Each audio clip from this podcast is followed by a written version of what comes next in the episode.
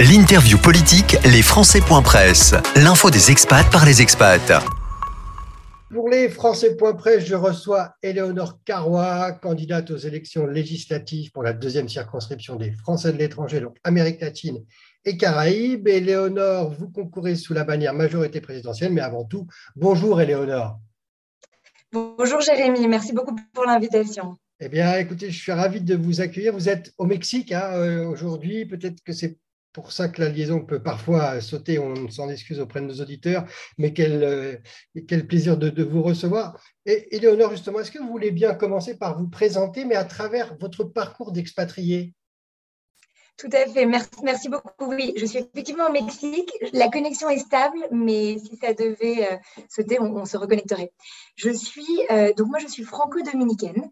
Ma mère est dominicaine et mon père est français.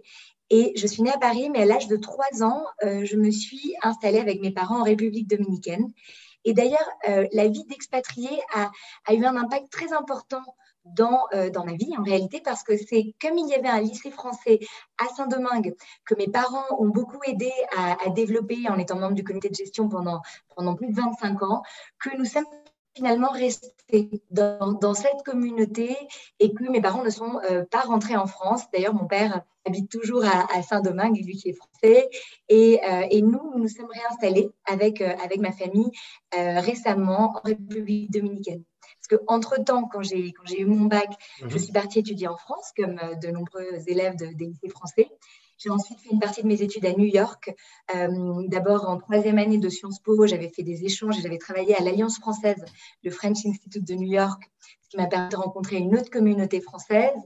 J'ai également, euh, lorsque j'ai fini mes études à, Sciences Po et à Paris 1, je suis retournée à New York cette fois-ci pour faire un master à l'Université de Columbia j'ai passé mon barreau à New York. Et ensuite, je suis revenue à Paris, puis je me suis réexpatriée, probablement comme mes parents, à la recherche de, de ce système d'éducation à l'étranger qui m'est si cher. Parce que quand j'ai eu mon premier enfant, avec euh, mon mari qui est franco-suisse, nous avons décidé de nous installer en Suisse. Euh, donc, nous avons vécu en Suisse quelques années et ensuite nous sommes retournés euh, plus récemment en République dominicaine euh, pour, pour nous rapprocher essentiellement de ma famille. Et suite à l'expérience du Covid, on avait été quand même très loin sans pouvoir, sans pouvoir voyager ni les voir. On s'est rendu compte qu'on pouvait travailler à distance et, finalement on travaille, on travaille depuis Saint-Domingue en, gérant toute une série de dossiers de, droit international. Voilà, de manière très résumée, mais passionnant, Eleonore, parce que déjà, on est parti un peu partout dans le monde, Paris, New York, Saint-Domingue, la Suisse, vous revenez sur Saint-Domingue, vraiment une expérience très riche. Mais justement, en quelques mots, vous retirez quoi de cette expérience-ci? Si vous aviez un peu une définition de, la française expatriée, de la richesse de cette expatriation, vous pourriez nous la partager comment? Bien sûr, je pense que les Français de l'étranger, chaque communauté est très différente. Euh, moi, j'ai vécu dans une communauté française à Saint-Domingue en tant que binationale. Donc finalement, c'est une expérience très différente parce que je suis dominicaine, donc je n'étais pas étrangère chez moi, évidemment. En revanche, à New York, j'ai vécu au sein de cette communauté française que j'ai beaucoup côtoyée, notamment grâce au FIAF, en tant que vraie expatriée, avec une série de problèmes d'expatriés, le renouvellement de, mon visa euh, américain, euh, des questions de, j'étais stagiaire, comment est-ce que ça, ça rentrait en compte dans mes études, etc. Euh, ensuite, lorsque j'ai passé mon barreau à New York, c'était une autre expérience parce que là, il s'agissait de savoir comment je pourrais éventuellement travailler à l'étranger. En Suisse, j'ai créé mon cabinet d'avocat. Donc là, c'est encore une autre expérience euh, que beaucoup de nos compatriotes vivent, c'est-à-dire l'entrepreneuriat à l'international, qui n'est pas toujours évident. Et j'ai également passé quelques, quelques expériences. Mon mari, par exemple, a vécu à Singapour. Je suis allée le rejoindre pendant quelques mois pour voir comment je pouvais travailler là-bas. Donc, donc je, sais que les Français de l'étranger, c'est à la fois euh, des, personnes qui, qui, vont pour un an avec une, une, boîte qui leur couvre tout et euh, certaines personnes qui vont tout seuls par leurs propres moyens euh, essayer de, de, créer leur, leur, travail à l'étranger. Donc, c'est à toutes ces personnes, à toute cette diversité de personnes que j'aimerais parler ici en Amérique latine parce que parce qu'on a, on a de tout et on a tous le droit d'être représentés par quelqu'un qui vous ressemble et qui vous comprend. Vous parlez justement, enfin vous écrivez sur votre site internet euh, que vous êtes la Française, Française d'Amérique latine et vous vous engagez à porter euh, la voix des habitants de, français de, cette circonscription et à faire entendre leurs préoccupations au cœur de l'hémicycle. Et en même temps, vous venez de parler de problèmes d'expatriés. Alors vous pouvez me dire exactement quelles sont ces préoccupations? De quoi on vous parle pendant cette campagne en Amérique latine? Bien sûr. Les Français qui habitent à 10 000 km de la France ont presque tous en commun de vouloir maintenir un lien avec la France, un lien fort. Donc ça passe par l'éducation de leurs enfants. Donc l'accès au lycée français, ça veut dire l'accès en monnaie locale et qui n'ont pas forcément les moyens d'accéder. Donc il faut qu'il y ait des bourses, il faut qu'il y ait des systèmes qui leur permettent d'inscrire leurs enfants dans ce réseau. L'accès aussi parfois géographique, parce que les communautés qui habitent à Mexico ou à Santiago ont des grands lycées qui marchent bien généralement, mais il y a beaucoup de Français qui sont sur les zones côtières, qui sont dans des lieux plus éloignés, eux aussi comptent et eux aussi ont le droit d'éduquer leurs enfants euh, dans la culture et la langue française. Et pour ça, il y a beaucoup de dispositifs qui ont été mis en place euh, dans ce dernier quinquennat, qui sont aussi poussés par l'Assemblée des Français de l'étranger où je suis élue, euh, qui sont très importants et qui sont parfois méconnus. Donc moi, je, m'engage à aider tous ces Français, où qu'ils soient d'ailleurs, dans les coins les plus reculés du continent, à avoir un accès, alors si c'est possible un accès direct à un lycée, mais sinon par euh, toute une série de dispositifs qui leur permettent de transmettre ne serait-ce que la langue à leurs enfants. Après, il y a aussi des problèmes. Pardon, pardon, Éléonore, vous parlez d'un sujet qui nous est cher euh, aux Français près sur l'accès au lycée euh, et des problématiques d'accès pour éduquer leurs enfants dans la langue française. Euh, il y a effectivement des bourses, des dispositifs, mais on voit qu'il y a une évolution sans doute, mais justement dans le prochain quinquennat, quelle pourrait être l'évolution majeure qui véritablement permettrait d'accroître le, la, la, facilité d'accès dans les lycées français pour ceux qui le souhaitent, bien évidemment alors, il y, a eu des déclarations qui ont été faites avec des engagements qui ont été pris d'augmenter le nombre d'étudiants à horizon 2030 de manière considérable c'est très bien. Moi, je, pense que beaucoup de choses ont été faites pendant les dernières cinq ans, pendant les derniers cinq ans, notamment euh, des aides exceptionnelles pendant la pandémie, euh, des efforts pour que notre réseau marche malgré des difficultés. Maintenant, c'est pas parce qu'on est dans la majorité que euh, on accepte tout de manière, disons, finalement en baissant la tête et de manière disciplinée. Moi, je veux être dans une majorité, mais je veux avoir une voix qui porte et une voix forte. Et je pense qu'on le fait si on est un ensemble cohérent de députés, de cette majorité qui va du centre droit au centre gauche euh, et qu'on a une voix commune. Donc, c'est pour ça que moi, sur, la réforme de l'AEFE, j'ai besoin d'orientation claire. Là, par exemple, je ne sais pas si vous êtes au courant, mais il y a eu un certain nombre de décrets qui sont sortis pendant la période électorale qui sont tout simplement inadmissibles. Et ce n'est pas parce qu'on est dans la majorité qu'on n'a pas le droit de le dire. Donc, moi, en tant que député élu dans cette majorité, je m'engage avec les autres députés, je l'espère, qui seront nombreux de cette majorité, à pousser pour qu'on ait une réforme structurelle de l'AEFE, pour qu'on ait des orientations claires et à long terme, qu'on nous dise finalement où on va et quels sont les moyens qu'on va avoir. Ça, c'est d'une part, disons, au niveau global du réseau. Après, d'autre part, au niveau plus individuel, chaque lycée est un monde. Quand vous allez euh, au lycée Jean Mermoz en Argentine et que vous vous rendez compte que ça fait des années qu'ils attendent pour pouvoir construire une annexe et que euh, leurs leur maternelles sont en train de devenir obsolètes. Je veux dire, il y a des enfants, des petits-enfants qui ont besoin d'avoir accès à des locaux qui soient, qui soient sains. Euh, c'est un problème spécifique. Et moi, j'entends apporter une réponse spécifique à ce lycée dans un contexte compliqué qui est le contexte de l'Argentine. Lorsque vous parlez avec le lycée français de Bogota, avec les communautés de parents, il y a parfois euh, des questions de, de gouvernance, de plus de dialogue qui peuvent être mises en place. Et je pense que là aussi, c'est le rôle d'un député, donc le rôle politique que d'arriver et de permettre ce dialogue. Encore une fois, moi, je suis avocate et je suis spécialiste en arbitrage et en médiation. Donc, asseoir les gens autour d'une table et les permettre de, leur permettre de se rencontrer, de parler, de dialoguer, c'est ma spécialité. Je ne suis pas une militante politique euh, euh, de base euh, qui, porte des, belles idées sans fond. Je suis quelqu'un d'extrêmement pragmatique qui veut trouver des solutions précises à chacune des difficultés rencontrées par, par ces établissements. Pour être pragmatique, Eleonore Carwa, si vous êtes élu, est-ce qu'on peut se donner, se donner rendez-vous d'ici un an ou 18 mois pour justement faire un premier bilan de ce qui pourrait être euh, vos, actions en faveur de l'accès dans ces lycées dans les prochaines semaines ou mois euh, qui suivraient votre potentielle élection? Est-ce que vous serez d'accord pour prendre ce rendez-vous d'ores et déjà? Absolument, je serais non seulement d'accord, mais ravie. Je pense que ce qui manque à la politique, et on le voit avec les forts taux d'abstention, les gens qui se désintéressent se désengagent, c'est ce qu'on appelle en bon, français l'accountability, enfin le rendre des comptes moi, je, crois qu'aujourd'hui, de la même façon que dans le secteur privé, je dois rendre des comptes, je dois remplir des objectifs.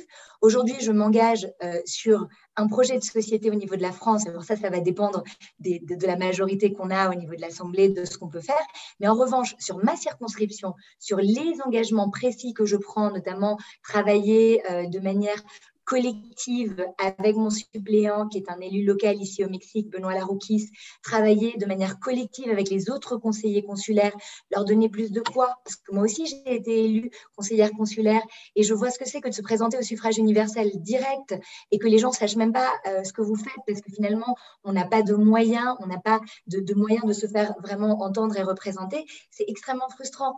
Donc moi je veux travailler avec ce réseau qui existe déjà et que j'ai la chance de connaître, car je suis déjà une élue des Français de l'étranger, comme je vous le disais, à la, l'AFE. Et je veux m'appuyer sur eux pour pouvoir avoir une présence réelle dans les 33 pays de la circonscription. Et ça, c'est un engagement que je prends moi aujourd'hui. Et dans un an, je serai ravie de vous dire où j'en suis très bien. justement, vous parlez des 33 pays. J'ai un, autre sujet sur lequel je reviendrai tout à l'heure, mais vous parlez des 33 pays. Alors, justement, comment on fait non seulement pour organiser une campagne, mais pour organiser finalement ce tissu des élus euh, euh, locaux? Parce que c'est euh, là, vous parlez de Bogota, vous parlez d'Argentine, vous avez le Venezuela, enfin, vous avez voilà, 33 pays. J'invite celles et ceux qui souhaitent avoir plus d'informations sur l'ensemble de ces pays d'aller sur les sites internet ou autres. Mais comment on s'organise quand on est bah, candidate, mais quand on est aussi élu par la suite, euh, que ce soit vous ou votre, candidat, votre concurrent, pardon. Voilà, comment vous, vous envisageriez votre, votre organisation territoriale c'est pour ça que, encore une fois, on ne peut pas faire les choses tout seul. Et c'est peut-être peut les erreurs qu'a fait euh, euh, la, députée sortante. cette circonscription est extrêmement vaste elle abrite des communautés qui sont très différentes. Moi, j'ai la chance d'être un enfant de ce pays, de connaître un certain nombre de communautés de manière personnelle et professionnelle, parce que ce que j'ai oublié de vous dire, c'est que pendant ma carrière d'avocate internationale, en dehors de la circonscription, j'ai toujours travaillé en Amérique latine. J'ai défendu des entreprises françaises en Amérique latine dans des procédures d'arbitrage, euh, des États souverains, etc. Donc, je connais très, très bien plusieurs pays de la circonscription évidemment pas les 33, mais la grande majorité. Donc, avec cette base qui existe déjà d'élus des, Français de l'étranger, avec cette base euh, militante ou tout simplement sympathisante, ou de personnes qui se sont rapprochées de moi dans le cadre de cette campagne, parce qu'ils se reconnaissent dans mon projet, parce qu'ils ont envie de travailler avec moi, je suis en train de créer l'architecture pour un réseau qui sera un réseau certes informel, mais c'est comme ça, c'est en faisant des petits pas qu'on arrive à aller très loin. Et c'est avec ces personnes-là que j'aimerais travailler, déjà pour avoir une vraie remontée d'informations. C'est pas possible qu'en tant que député, s'il y a un problème majeur et récurrent sur votre circonscription, vous ne soyez pas informé et vous n'agissiez pas rapidement. Sur la question du Covid, euh, il y a eu clairement une absence de représentation politique sur cette circonscription. Tout le monde, de gauche, de droite, du centre, le, et, le déplore. Et moi, ça fait partie aussi des raisons, ici, à titre personnel, pour lesquelles euh, je, suis, je suis aussi rentrée, parce que toute ma famille est en Amérique latine. Donc, je, je vais m'appuyer sur ces réseaux et je vais également constituer des réseaux. Donc, j'invite encore une fois toutes les personnes de bonne volonté euh, qui ont quelques heures à consacrer à, l'aide de, leurs prochains et à faire vivre notre démocratie. Je pense que c'est essentiel à, me rejoindre sans avoir à se coller une étiquette euh, sur, sur le visage. Parce qu'encore une fois, moi, je ne suis pas une politicienne. Euh, je suis quelqu'un de terrain qui a envie d'être au plus proche des Français de l'étranger.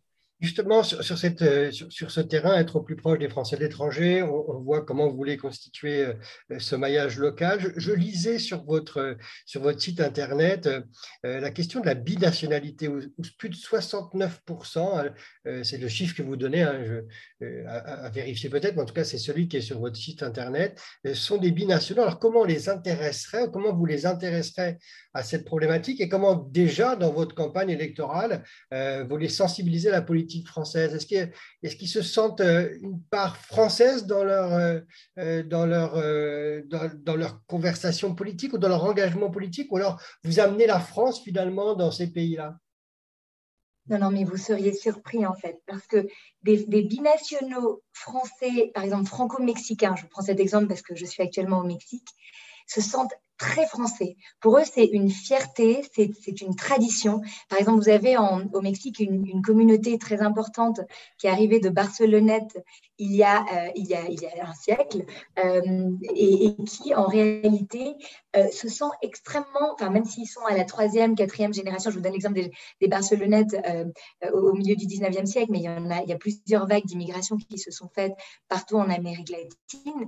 Et en fait, ces personnes-là, sont très au courant de ce qui se passe en France. Alors parfois, malheureusement, dû à l'éloignement ou à l'impossibilité d'accès au lycée, ils ont perdu la langue. Mais même en ayant perdu la langue française, ils sont fiers et heureux de voter. Et aujourd'hui, on leur demande souvent, pour euh, pouvoir faire des papiers d'identité, d'avoir un certificat de nationalité française.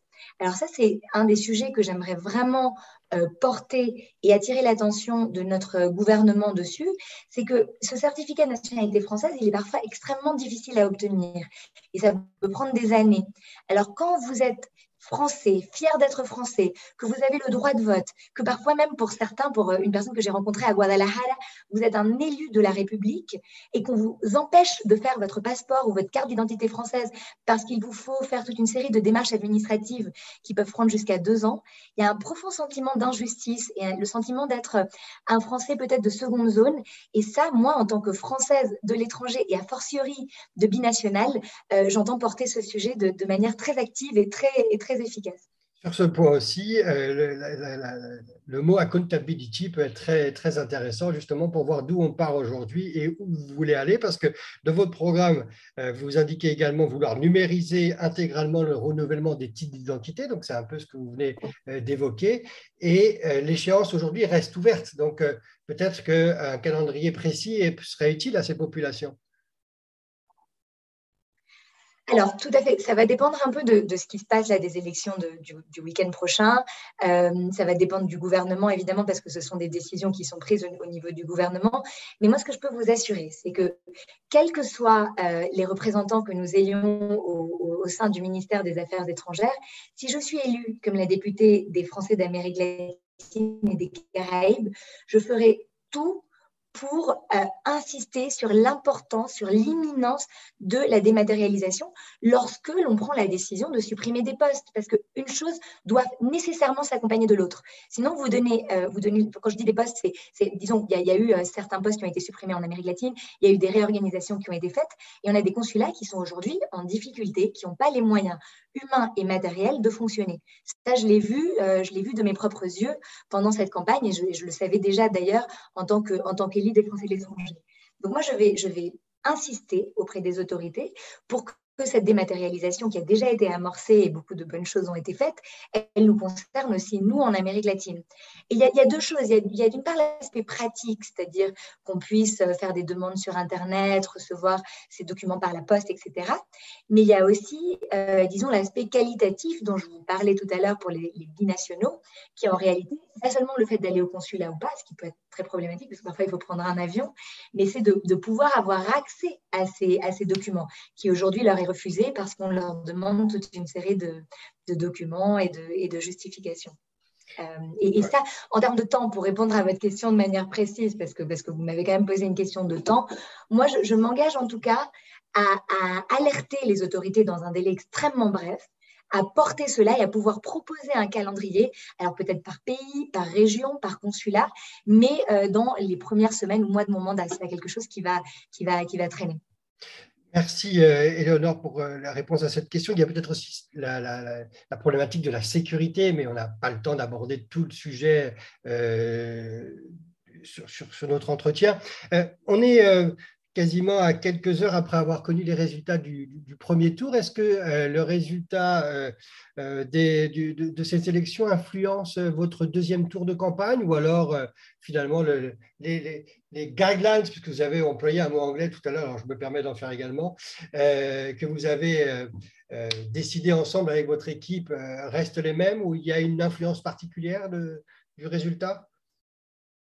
National, j'entends bien. Pas vraiment. Oui, oui, non, non, bien sûr. Alors, on est évidemment très attentif à ce qui se passe au niveau national, parce qu'encore une fois, l'élection d'un député, c'est une élection nationale, et en tant que député, on doit siéger avec euh, les 576 autres euh, députés. Donc, il faut, il faut comprendre quelles vont être les dynamiques au sein de l'Assemblée nationale.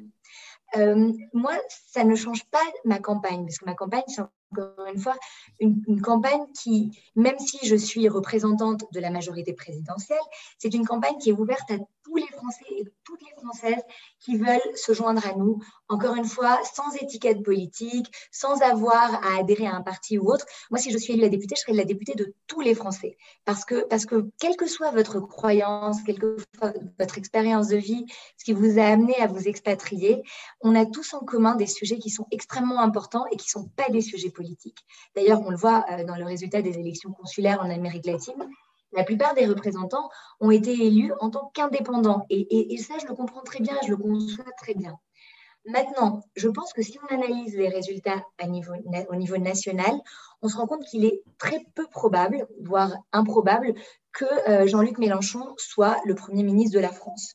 Euh, évidemment, ça c'est une nouvelle qui, moi, me réjouit. En tout cas, si, l'analyse, les analyses que j'ai pu lire et, ce que l'interprétation des reports de voix que j'ai pu, observer au cours de ces dernières heures est, est, vrai, euh, c'est quelque chose qui, qui, encore une fois, est, positif pour nous. Mais surtout, c'est très important pour mes électeurs. Parce que ce qu'il faut comprendre, c'est que s'ils m'élisent comme leur député, moi, je serai quand même une députée de la majorité. Alors peut-être d'une des majorités affaiblie, d'une majorité changeante et mouvante, mais néanmoins d'une majorité. Donc, je pourrais aller plus facilement porter leurs préoccupations quotidiennes auprès du gouvernement. Je, pourrais faire cette pression que j'entends faire et je m'en cache pas du tout.